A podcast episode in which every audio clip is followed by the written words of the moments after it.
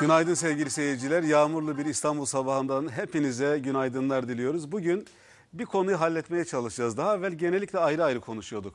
Dikkat eksikliğini ayrı bir zamanda, hiperaktiviteyi ayrı bir zamanda ama ayrı ayrı konuşsak da birbiriyle ilgili durumlarda söylüyorduk. Bugün ikisini birlikte konuşacağız ve buna ilişkin varsa sorularınızın tümünü cevaplandıracağız. Lütfen yönetmenimin ekranda gösterdiği iletişim bilgilerimizi kullanın ve sorularınızı bize şimdiden göndermeye başlayın.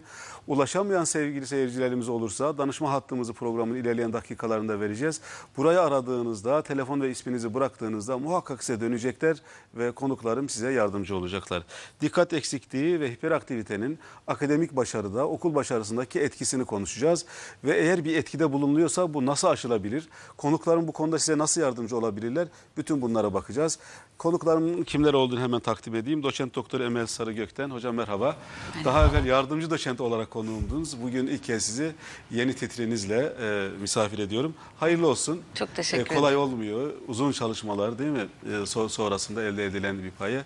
E, ne güzel ki e, akademik başarılar devam ediyor. Ben de buradan bir kez daha kutlamış olalım. Çok çok Hayırlı teşekkür olsun. ederim. E, hoş geldiniz hocam. Sağ ol. Hoş bulduk. Bugün e, hiperaktivitenin, dikkat eksikliğinin akademik başarıya yansıyan kısmını da özellikle bir parantez açarak anlatacaksınız. Dikkatle dinleyeceğiz. Sorularımız olacak. Tekrar hayırlı olsun diyorum. Sevgili seyirciler diğer konuğum da yine uzman psikolog NP İstanbul Beyin Hastanesi'nden iki değerli konuğum da Duygu Barlas. Bu kaçıncısı bilmiyorum ama Çok bugün oldu. de bir başka açıdan değil mi? Ee, bir başka açıdan e, anlatmış olacaksınız. Sevgili seyirciler e, ilerleyen dakikalarda sokak röportajımız var. Arka sokağa çıktılar, sorular sordular. Bu sorulara da cevaplar aldılar. Bazen sorulara cevap, bazen soru, bazen de tespitler var. Konukların bunlarla ilgili de değerlendirmelerinde bulunacaklar. Lütfen dikkatle izlemeye başlayalım. Çayınızı aldıysanız ilk soruyla başlayalım. Hocam genellikle anlaşılabilmesi için e, tanımlarla başlıyoruz ama dikkat eksikliği nedir diye soru, soracağım ve hemen bağlantılı olarak birleşik sorumuz herkeste görülür mü? Yani bir annenin üç çocuğu var, iki çocuğu var, onda olur mu? E, Ya da bütün çocuklarda olur mu bu? Kimlerde görülür kısmını da e, ilave ederek bir cevap istiyorum sizden. Evet. Ee, dikkat eksikliği dediğimiz şey dikkati sürdürmedeki güçlük. Ee, çoğunlukla dikkat eksikliği teşhisi alan çocukların e, herhangi bir konuya odaklanma ve dikkatlerini o konu üzerinde sürdürmelerinde sıkıntı olur. Çabuk sıkılan çocuklardır bunlar. Özellikle dersleri dinlerken çabucak sıkılır, başka şeylerle ilgilenmeye başlarlar. Ee, en ufak bir ses, bir hareket, e, bir gürültü onların hemen dikkatlerinin dağılmasına sebep olur. E, bazen de dikkati çabuk dağıldıktan sonra e, yerinde oturduğu yerde hareketlenen çocuk diğer arkadaşlarını da rahatsız etmeye başlar. Bu nedenle de öğretmenler bazen arkadaşlarının da dikkatini dağıtıyor diye çok şikayet ederler. E, dikkat eksikliği tabii her çocukta olmuyor. Ee, ama e, oldukça e, sıklığı yüksek.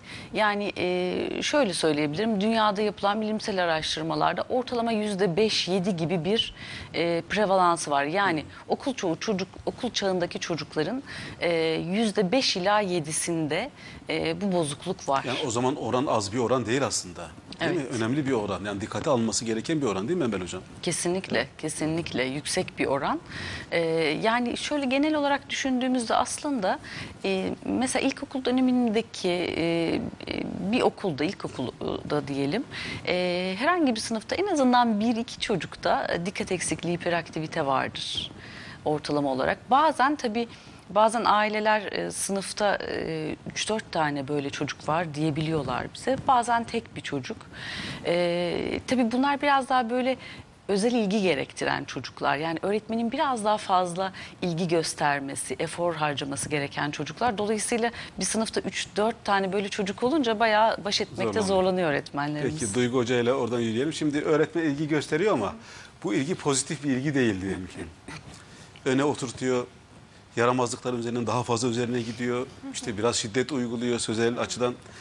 Böyle bir durum yani çocuğun hiperaktivitesini, dikkat eksikliğini harekete geçiren ya da işte böyle körükleyen ya da pekiştiren bir durum mu? Yoksa giderici bir durum mu? Buradan harekette ebeveynlere ve öğretmenlere e, bu çocuklara nasıl davranması gerektiğine de ilişkin birkaç cümle duyabiliriz. Bu bizim için önemli bir soru çünkü tedavinin üç ayağı olduğunu düşünüyoruz biz dikkat eksikliği, hiperaktivite bozukluğunda. Bir bizlerin yapacağı, tedavi ekibinin yapacağı, bir öğretmenlerin yapacağı ve ailelerin yapacağı şeyler. Zaten bizlere geldiklerinde haftada bir veya iki haftada bir geldikleri için okulda ve ebeveynlerinin yanında bizden daha fazla vakit geçirmektedirler ve o yüzden öğretmenlerin alacakları tutum, ebeveynlerin alacakları tutum çok önemli. Burada evet en öne sıraya oturtmak, e, çocuğun dikkatini çekici söylemlerde bulunmak ama bunu yargılayarak, sınıfın içerisinde eleştirerek değil de örneğin mesela çocuğun yanına hadi bak bakalım şeklinde tahtaya bak Ahmet şeklinde değil de yanına gidip ufakça omzuna dokunup Ahmet aramızda mısın? Ahmet hadi bak şunu yapıyoruz diye böyle daha teşvik edici ve onu rencide etmeyici şekilde olması gerekir. Veya başka bir örnek vermek gerekirse Yani bu çok örselememek lazım çocuğun ruhunu Aynen değil mi? öyle. Duygunu. Örselememek gerekiyor ve e, örneğin mesela sınıf başkanı yapılabilir. Öğretmenin asistanı konumuna getirilebilir ki o hiperaktivitesini, hareketliliğini amaca yönelik bir şekilde giderebilsin. Hocam e, genelde misafirler geliyor, akrabalar geliyor filan. Çocuk hareketli diyelim ki. Gelen misafirin anneye ya da babaya ilk söylediği şey bu çocuk hiperaktif mi?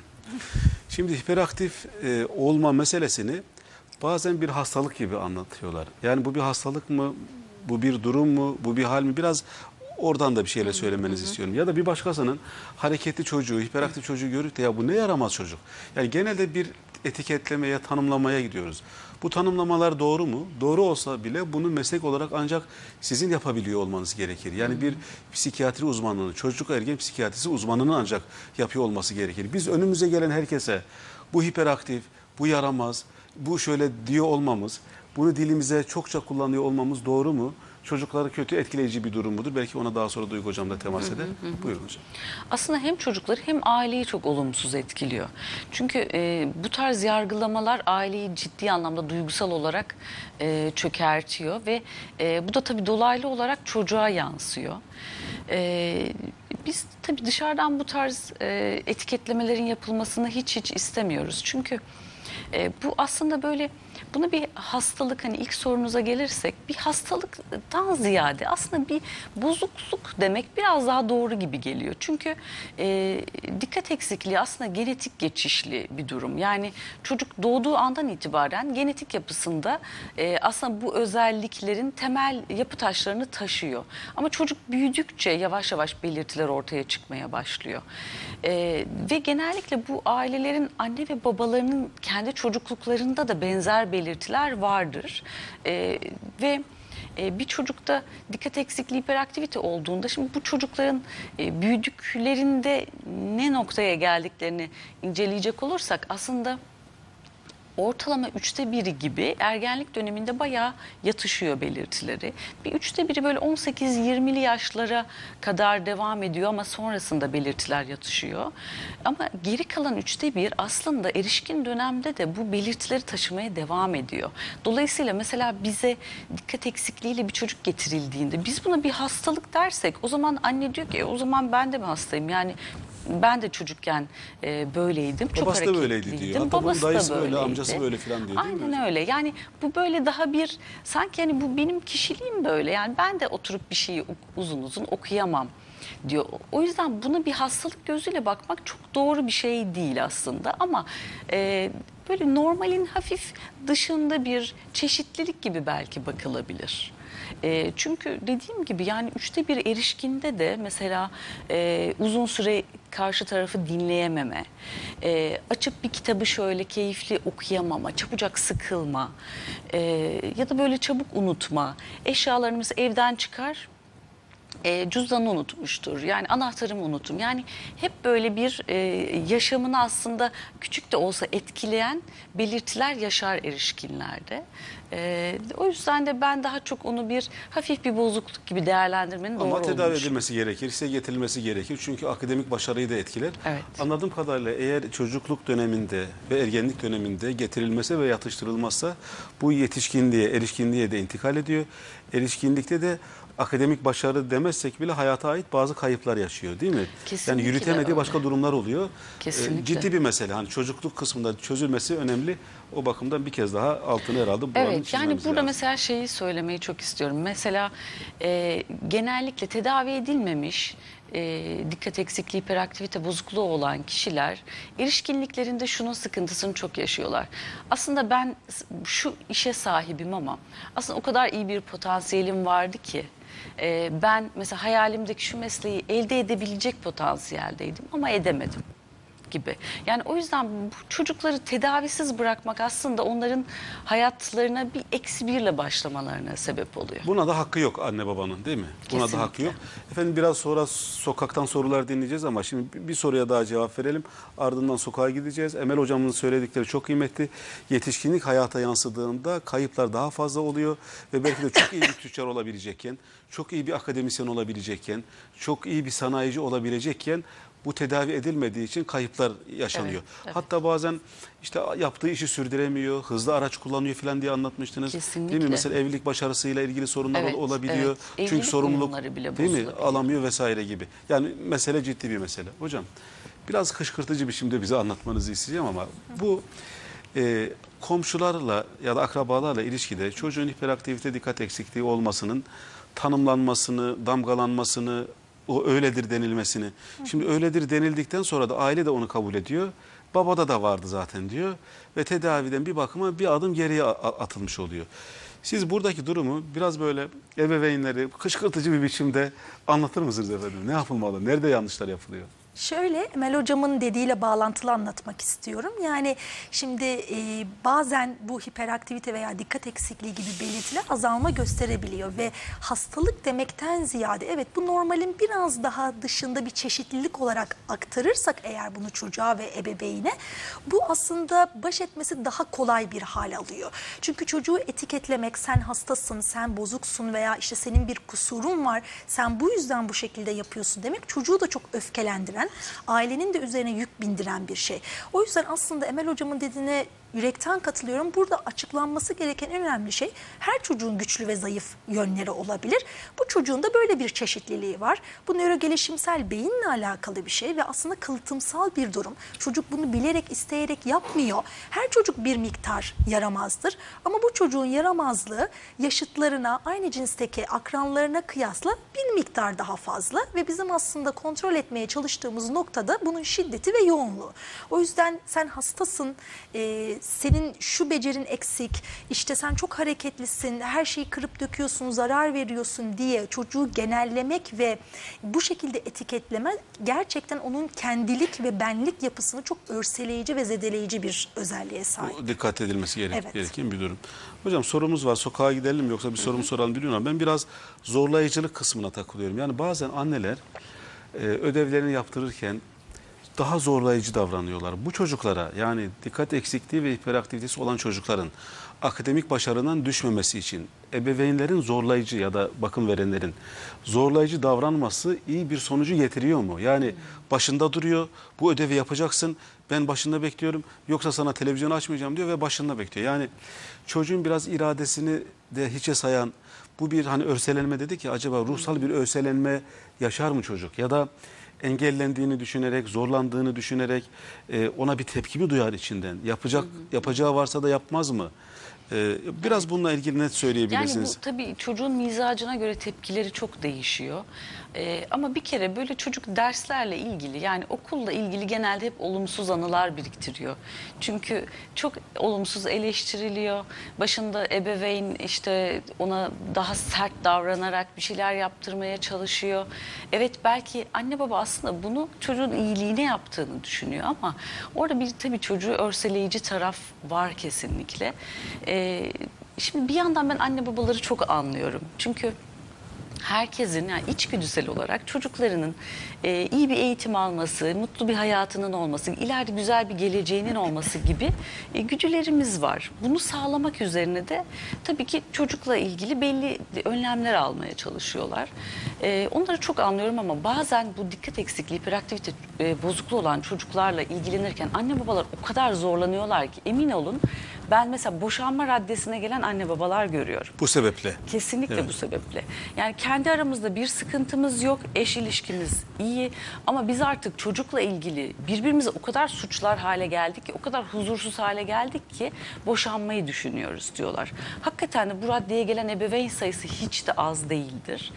Ee, o yüzden burada problemin sadece çocuğu örseleyici tarafı değil, aslında anne babayı da çok örseleyici bir tarafı var.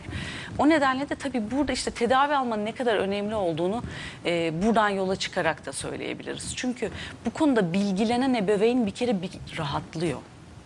Yani bunun ne olduğunu bir anlıyor. Çocuğu suçlamaktan vazgeçiyor. Bunun çocuğun bir özelliği olduğunu fark ediyor.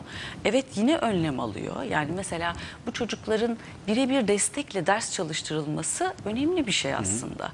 Çünkü onu Ama bir tarzı olmalı, onun bir kıvamı Evet, olmalı herhalde değil mi hocam? Baskıyla, Baskıyla değil. bağırarak hani çocuğu böyle artık dersten soğutarak yapılırsa zaten hiç işe yaramıyor. Tam tersi ebeveynle çocuk ilişkisini de bozuyor. Ee, çocuğun ruhsal dünyasını da bozuyor. Ebeveyni de çok fazla örseliyor. İstenen sonucunda tersine bir sonuç Kesinlikle, bekleniyor. Çünkü kesinlikle. akademik başarı elde edilsin derken tam da akademik e, hüsranla belki de Evet, sonuçlanıyor akademik değil mi? başarı e, yerine geliyor belki. Daha iyi oluyor ama bu sefer mutsuz bir çocuk oluyor. Annesiyle iyi bir bağlanma kuramamış bir çocuk oluyor. Onun da hayata ait bedelleri var. Sokağa bir gidelim. E, dönüşte bakalım neler söyleyeceksiniz. Efendim e, şimdi sokağa döneceğiz. Arkadaşlarımız çıktılar. Betül Yiğit sordu. Şu Heda Damgacı e, kayda aldı. E, montajladılar. Şu anda sorulara ve tespitlere bakıyoruz. Konuklarım ne söylendiğini ardından yorumlayacaklar. Birlikte seyredelim efendim. Çoğunlukla genetik olduğu düşünülen dikkat eksikliği ve hiperaktivite bozukluğu akademik hayatı nasıl etkilemekte? Bilimden sağlığa ekibi olarak mikrofonumuzu vatandaşlarımıza uzattık ve bu konu hakkındaki görüşlerini aldık. Dikkat eksikliği ve hiperaktivite bozukluk sizce nedir? psikolojik rahatsızlıktır. Düzeltilmeyecek bir şey olduğunu düşünmüyorum. Hani böyle e, özellikle psikiyatriler ilaç kullanımını duydum bu konuda. Çok doğru olduğunu düşünmüyorum. Çünkü bu insanın doğasında olan bir şeydir. Bu insan tez canlıdır aslında baktığınızda deyim olarak. Ee, doğuştan olan bir hastalık olduğunu biliyorum. Genellikle çocuklarda görüldüğü söyleniyor. Torunumun yaramazlığını biliyorum. Tabii hiperaktif olarak çocuklarda çok aşırı derecede e, dikkatsizlik veya dinlememe, hiper, e, yani hiç algılamıyorlar. Genelde sınavlarda yaşadığım e, soruları çok hızlı okuyup yani direkt cevap veriyorum ve dikkat etmiyorum çok fazla. Yediğimiz içtiğimiz zehir oluyor. Havası bile zehir. Ondan kaynaklanıyor birçok hastalıklardan bir tanesi de. Tıp açıdan benim bilgim yok ki. Peki etrafınızda dikkat eksikliği ve hiperaktivite bozukluğu olan kimse var mı? Arkadaş çevremde bir sürü var. Ee, çevremde hiç böyle bir olaya rastlamadım. Hayır karşılaşmadım. Kendim öğretmenim. Benim e, bulunduğum sınıftan yani a- aşağı yukarı hemen hemen bir 5-6 çocuklu çıkıyor olan bir şey bu. Ablam var. Peki dikkat eksikliği ve hiperaktivite bozukluğu akademik hayatı nasıl etkilemekte? Her türlü etkili. Psikolog eşliğinde e, bu sorun aşılabilir diye düşünüyorum. Bazı çocuklarda şunu duyuyorum. Ee, örneğin e, matematiğe karşı ilgisiz oluyor veya orada hemen konsantrasyonu bozuluyor ama e, çok kendisinin hoşlandığı başka bir konuda son derece başarılı olabiliyor. Mesela biz çocuğumuzla ilgilendiğimiz zaman, torunumuzla ilgilendiğimiz zaman daha verimli oluyor. Daha derslerine daha iyi çalışıyor. Daha e, ne dersen onu yapıyor. E, okul hayatı tabii ki yüzde doksan başarıya diyemem. Başarı olmuyor çünkü. Çok teşekkür ederiz. Ee, sokağa çıktılar, sordular. Evet, her şey söyleniyor. Konuyla ilgili haberdar değillerdir diyemeyiz. Evet. Ee, bir fikirleri var. Hatta yetişkine ilişkin de bir cevapta oldu. Yani e, demek ki bu mesele çözülemediğinde yetişkinlik hayatta da kayıplar olduğunu ve devam ettiğini de söylediler. Hatta ilk soruda genetikle mi ilgiliydi? O kısma da cevap verelim. Ne dersiniz topluca? Evet kesinlikle genetik geçişi o kadar yüksek ki e, şizofreniden bile daha yüksek.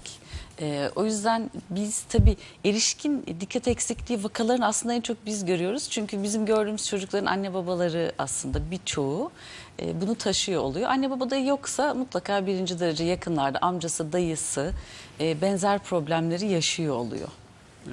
Hem e, sokağa cevap verelim ama hem de e, ailenin akademik başarıyı desteklemesi bakımından size geldiklerini diye- diyelim ki birlikte çalışıyorsunuz Emel Hocam'la Nepe İstanbul Hastanesi'nde birlikte götürdüğünüz vakalar var e, pek çok. E, ailenin tedaviye uyumu, ailenin bunu fark etmesi, doğru davranışlarda bulunması açısından e, yaptığınız şeyler muhakkak var. Çünkü bu çok önemli. Yani tedavi, çocuğu tedavi ederken galiba ortamı da düzeltiyor olmak gerekir. Buna da bir cevap verirseniz sevinirim. Aile ne yapmalı ya da ne yapmamalı? Burada önemli olan ne yapıldığından ziyade hocamın da dediği gibi nasıl yapıldığıdır. Yani ne söylendiği değil nasıl söylendiği önemlidir denilen bir laf vardır ya.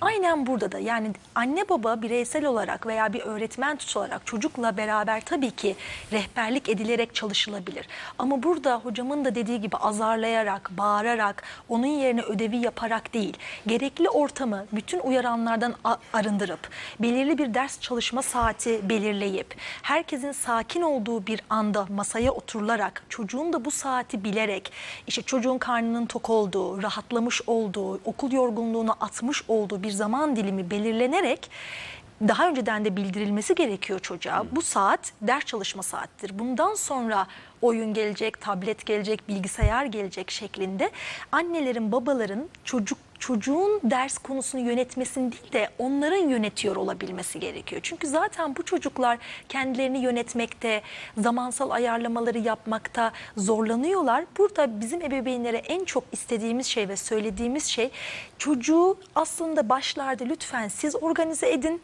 Mümkün mertebe ders ortamını siz organize etmeye çalışın ama onun yerine ödevleri yapmayın. Ona hatırlatıcı olun, ona rehber olun, ona bağırmayın. Eğer kendiniz bu konuda zorlanıyorsanız bir abladan, bir abiden, onun yaşına yakın birisini hani e, eve çağırabilirsiniz ve ondan yardım talep edebilirsiniz şeklinde. Burada e, ben ailelerle çok sıklıkla çalışıyorum. Çünkü bazen e, hatta çocuklardan çok daha fazla çalıştığım oluyor. Hatta anneler, babalar benim yardımcı terapistlerim oluyorlar. Ben onlara bir şeyler söylüyorum. Onlar gidip evde uyguluyorlar ve bunun üzerinden gidiyoruz. Yani bir ödev o zaman ilişkisi de aileyle oluşuyor değil mi Tabii Duygu ki, Hocam? tabii ki, tabii ki. Yani onlara bir şeyler anlatıyorum. Ee, ilk önce anlattığımız şey DHB'nin doğası. DHB nedir? İyileşmeden kastımız nedir? Biz tedavi ekibi olarak ne yapabiliriz? Aileler bu konuda ne yapabilir?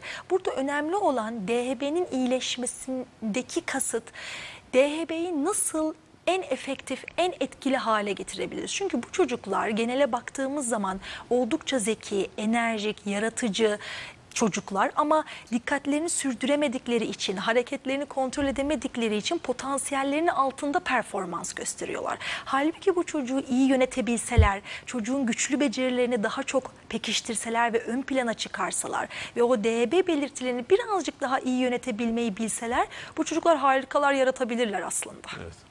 Demek ki neymiş efendim? Çocuklarınız harikalar yaratabilirler. Duygu Hoca böyle söyledi.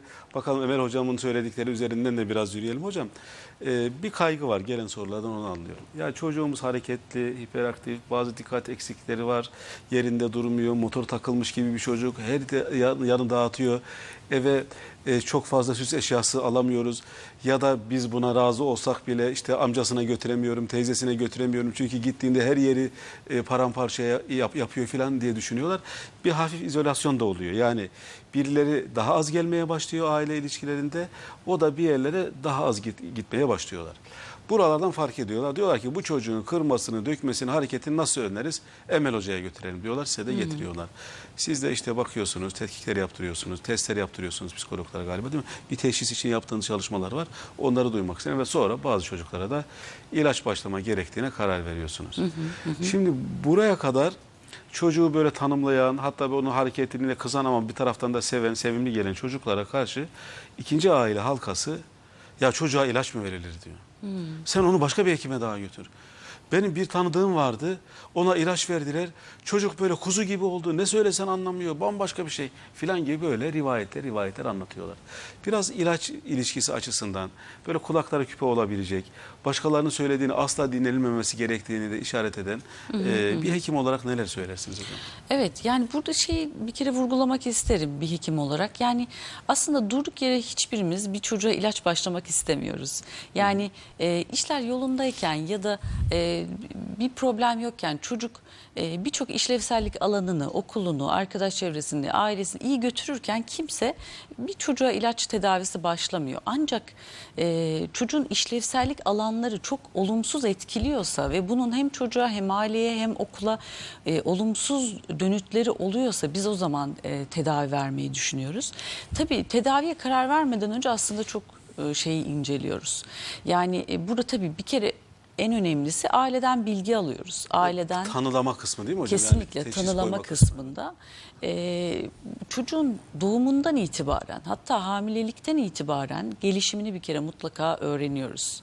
E, problemlerin ne zaman ortaya çıktığı, ne kadar süredir var olduğu, çocuğun hayatını ne kadar olumsuz etkilediği bununla ilgili ayrıntılı bilgiler alıyoruz. Sonrasında e, tabii aileye bununla ilgili verdiğimiz bazı ölçekler oluyor, anketler oluyor. Ama bir yandan da çocuğu birebir bazı e, testlere tabi tutuyoruz.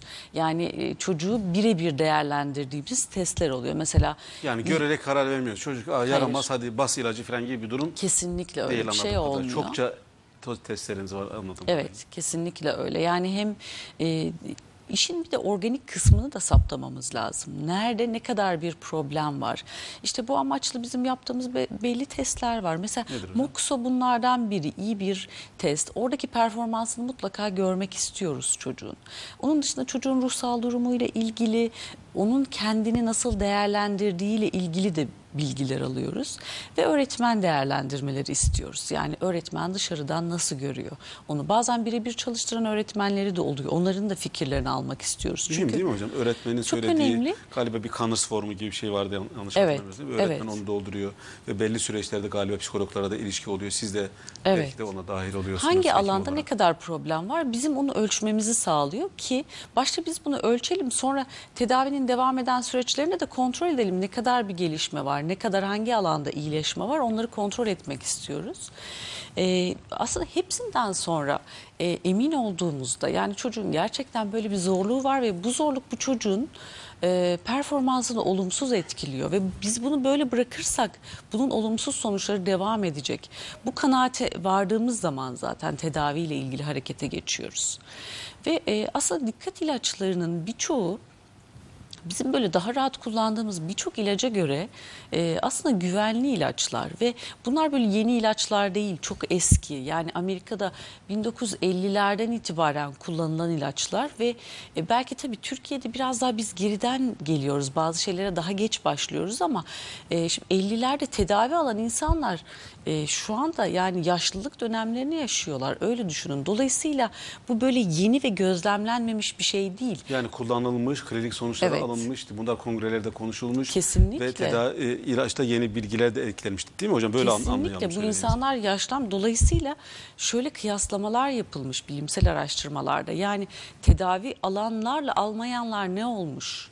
E bir de ailelerin hep kafasında şey var işte ilaç çocuğuma zarar verir mi? İleride işte başka çok bu soruluyor hocam, evet, problem ortaya çıkar mı? Şimdi bilimsel araştırmalar bununla ilgili binlerce insanları değerlendirmiş. Ee, ama mesela ilacın zarar verdiğine yönelik bir bulgu yok. Aksine bu insanlar e, çok daha iyi işlerde çalışmış, çok daha iyi evlilik uyumları olmuş, hayat kaliteleri daha iyi olmuş e, diğer gruba göre, tedavi almayan gruba göre. Tedavi almayanlar evet büyüdükçe belki dikkat problemleri biraz azalmış. Ee, akademik e, şey de ortadan kalkmış. Artık okula gitmiyorlar ama gene de evliliklerini yürütmede zorlanıyorlar. Arkadaş ilişkilerini yürütmede zorlanıyorlar. Daha çok psikiyatrik hastalığa sahip oluyorlar. Depresyonları kaygı bozuklukları madde ve alkol kullanımları daha yüksek oluyor. Mesela bununla ilgili de hep halk arasında tam tersi bir e, şey var söylenti İnanışlar var söylediğinizin tam tersine gibi değil mi hocam? Yani Evet, bir evet. ilaç karşıtı lobi var galiba ya da işte böyle bir anlayış var. Bu herhalde hep e, körüklerine ge- gelmiş ve buna da inanılmış. Belki işte internette, Google'da falan bunları duyuyoruz. Ama Evet. siz bir hekim olarak yıllardır da çocuk tedavilerinde bulunan bir psikiyatri uzmanı olarak, bir doçent olarak bunun böyle olmadığını söylüyorsunuz ki bence ebeveynler sevgili seyirciler bunun altını çizmek lazım. Emel Sarı Gökten hocam diyor ki aslında ilacın hiçbir zararı görülmüyor. Tam tersine bir durum değil mi hocam? Öyle dediniz. Evet ve kontrollü kullanılırsa tabii. Yani hiçbir ilaç e, bir ağrı kesici bile böyle kontrolsüz e, kafamıza göre kullanırsak bize zarar verme potansiyeli taşır.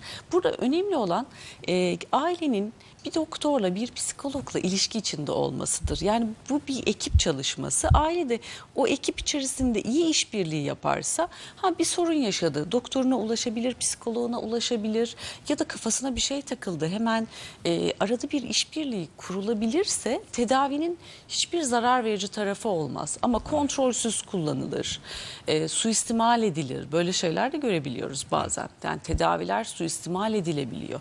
Böyle durumlarda tabii ki zararlar ortaya çıkabilir. Hocam tedavi işbirliği dedi, işbirliğine katılmalı dedi Emel Hocam. Duygu Hocam siz de biraz o, o kısmından e, biraz giderseniz iyi olur. Bazen aile bireyleri yani aile dediğimizde ebeveyn yani bir anne bir babadan bahsediyoruz değil mi? E, diyelim ki anne ilacın kullanılmasına taraftar değil ama baba kullanılmasına taraftar ya da de- değişik. Yani ailede bir ihtilaf var. Şimdi Emel Hocam ilacı yazıyor. Diyor ki bu çocuk muhakkak ilacı kullanmalı, terapiye de devam etmelisiniz diye size gönderiyor. Birlikte götürüyorsunuz. Fakat evde bir ihtilaf çıkıyor. Diyor ki yani ilacı kullanmayalım. İş yerinden sordum ben diyor. Şöyle şöyle dediler diyor mesela filan. E, Bir ihtilaf oluyor. Bu yani siz aileyi tedavi ekibine dahil ederken, onunla işbirliği geliştirirken böyle bir ihtilaf olduğunda bu size yansır mı? E, vakalar olur mu? Krizler yaşanır mı? Nasıl aşıyorsunuz? Buna bağlı olarak hocamın söyledikleri neler söylenebilir? Bu açıkçası %50 e, hastalarımızda yaşadığımız bir e, problem. Mesela anne istiyor, baba istemiyor veya tam tersi olabiliyor. Burada ben aslında şunu düşünüyorum. İlaçla ilgili veya DHB ile ilgili yaygın olan mitler var ve anneler babalar bu yüzden ilaçları kullanmak istemiyorlar. Büyük ihtimal psikoeğitim eksikliğinden yani DHB'nin ve ilacın ne demek olduğunu bilmediklerinden kaynaklanıyor. Google'a yazıyorlar, internette araştırıyorlar, komşulardan duyuyorlar ve yanlış bilgilerle aslında tedaviyi reddediyorlar. Bu noktada ilk yaptığımız şey önce doktorlarımız ilaç konusunda bilgilendiriyorlar. Ardından hala kullanmak istemiyorlarsa yazılı bir şekilde hatta bilimsel açıdan desteklenen makalelerin de olduğu yazılı bir psikoeğitim veriliyor. DHB nedir? ilaç etkililiği nedir? Tedavi, diğer tedavi teknikleri nelerdir şeklinde. Eğer halen bu bilgi edinmelerine rağmen itilaf çıkıyorsa, aralarında anlaşmazlık çıkıyorsa doktorlarımızla da konuşarak öncelikle teda- tedaviyi m, terapi üzerinden götürelim ama hani bunun olası sonuçlarını tedavinin yavaşlayacağını söylediğimiz hani e, takdirde bazen tamam o zaman ilaç kullanabiliriz diyorlar. Bazen de diyorlar ki tamam önce bir terapi tekniklerini deneyelim. Eğer olmuyorsa ilacı dediğiniz gibi kullanalım diyorlar. Sıklıkla hani bu şekilde oluyor. Yani işbirliğini devam ettirmek açısından gerekli e, bütün ilişkileri kuruyoruz. Tabii Hocam ki. 4 dakikamız kaldı. Tedavi kısmına da zaten gelmiş olduk. E, teşhis kısmını çok önemsediniz. Pek çok testte bunu yaptığınızı anlatınız. Çocuğa yapıyorsunuz. Özür. Aileye de kullandığınız testler oluyor mu? Yani ailenin de doğru davranması bakımından o tedavi işbirliğini yaparken o bu bilgilendirmelerin dışında teşhis sırasında onlarla da galiba ilişkileriniz muhtemelen oluyordur. Bir de e, tedaviye ilişkin e, başka tedavi seçenekleri var mı? E, atlanırsa ne olur? E, akademik başarı elde ed- edildi ama e, başka sonuçlar da olabilir mi? Eşlik eden durumlar var mı? Biraz o kısmını Evet, belli toplu evet, evet. toparlayarak bitirelim. Yani e, şimdi o tedaviyle ilgili şunu özellikle belirtmek isterim. Şimdi eğer anne baba arasında bir itilaf varsa bu konuda e, böyle kafalarda oturmamış sorular, çözülmemiş sorular olduğu zaman açıkçası böyle hemen biz e, ilaç tedavisi başlamıyoruz. Aslında herkesin biraz bir içine sinmesini istiyoruz. O nedenle mesela eğer tedaviye baba e, direnç gösteriyorsa baba ile mutlaka bir görüşme ve babayı bu konuda bilgilendirmeye çalışmak istiyoruz. Yani e, hani o işbirliği önemli dedim ya o işbirliği için Yani ben e, hekimim ilacı yazdım kullan kardeşim gibi bir durum Öyle değil. bir durum yok. Yok. Yani mesela o konuda eğer kafaları karışıksa onlara zaman veriyoruz. Diyoruz ki e, siz hem biraz düşünün. E, bu konuda size e, okuyabileceğiniz kaynaklar da verelim. Bu konuda okuyun, bilgi sahibi olun. İnternette gördüğünüz her şeye inanmayın. Daha doğru kaynaklara onları yön Sizin galiba bir de bilgi parkınız var. Orada da bu konuyla ilişkin bilgiler var, broşürler var değil mi? Evet, Hastanede evet. e, gördüm. Onlar da galiba işe yarayan şeyler. E, Psiko Hayat diye bir dergi var. Galiba işte psiko e, sitesi var hastanenin. E, E-psikiyatri diye ayrıca bir portal var. Yani aslında pek çok yerde bilgilerinizi paylaşıyorsunuz. Bunlara e, rahatlıkla ulaşılabilir. Kesinlikle. Bazen e, muayene için beklerken bekleme odasında kendi problemleriyle ilgili şeyler okuyorlar. İçeri girdikleri bunu siz yazmışsınız. E, tamamen bize uyuyor gibi şeylerle geliyorlar. Çok önemli aslında o bilgilendirmeler çok önemli. Yani kişi ne yaşadığını anlamlandırdığı zaman çok farklı oluyor olaya bakışı. Tedaviye katılımı çok çok farklı oluyor. E, Duygu Hanım'ın da söylediği gibi bazen ilaçla ilgili diyoruz ki tamam siz biraz düşünün, biraz daha okuyun, araştırın. Ama biz bu arada sizi bu konuda bilgilendirelim. Yapmanız gerekenleri söyleyelim. Öğretmenle bir işbirliği kuralım. Çünkü öğretmene de bazı bilgiler veriyoruz. Öğretmene bilgi veriyoruz, aile işbirliğine davet ediyoruz. İşbirliğini sabote ederlerse bunu gidermek için uğraşıyoruz. Evet. Ama e, ilaç gerekince muhakkak ilaç veriyoruz. Gerekmezse de verilmiyor ve bunları da uzun testler ve e, araştırmalar sonucunda bir teşhise varıyorsunuz ve bir tedavi planlaması yapılıyor. Tedavi de yapılınca hem çocuk iyi oluyor hem akademik başarı yüksek oluyor diye anlıyoruz. Yönetmenim de harika anlattınız diyor. Çok teşekkür ediyormuş size efendim. Sağ olunuz pazar günü geldiğiniz için Emel Hocam. Duygu Hocam çok teşekkür ederiz. Efendim hemen bitiverdi program. Mesele mühim, çok derin ama lütfen konuklarımın yazdıklarını, çizdiklerini sitelerinden e, takip edin. Telefonda da kendilerine ulaşın. Haftaya başka bir programda tekrar birlikte olmak ümidiyle hepinize iyi pazarlar diliyoruz efendim. Yağmurlu bir İstanbul gününden selamlar hepinize.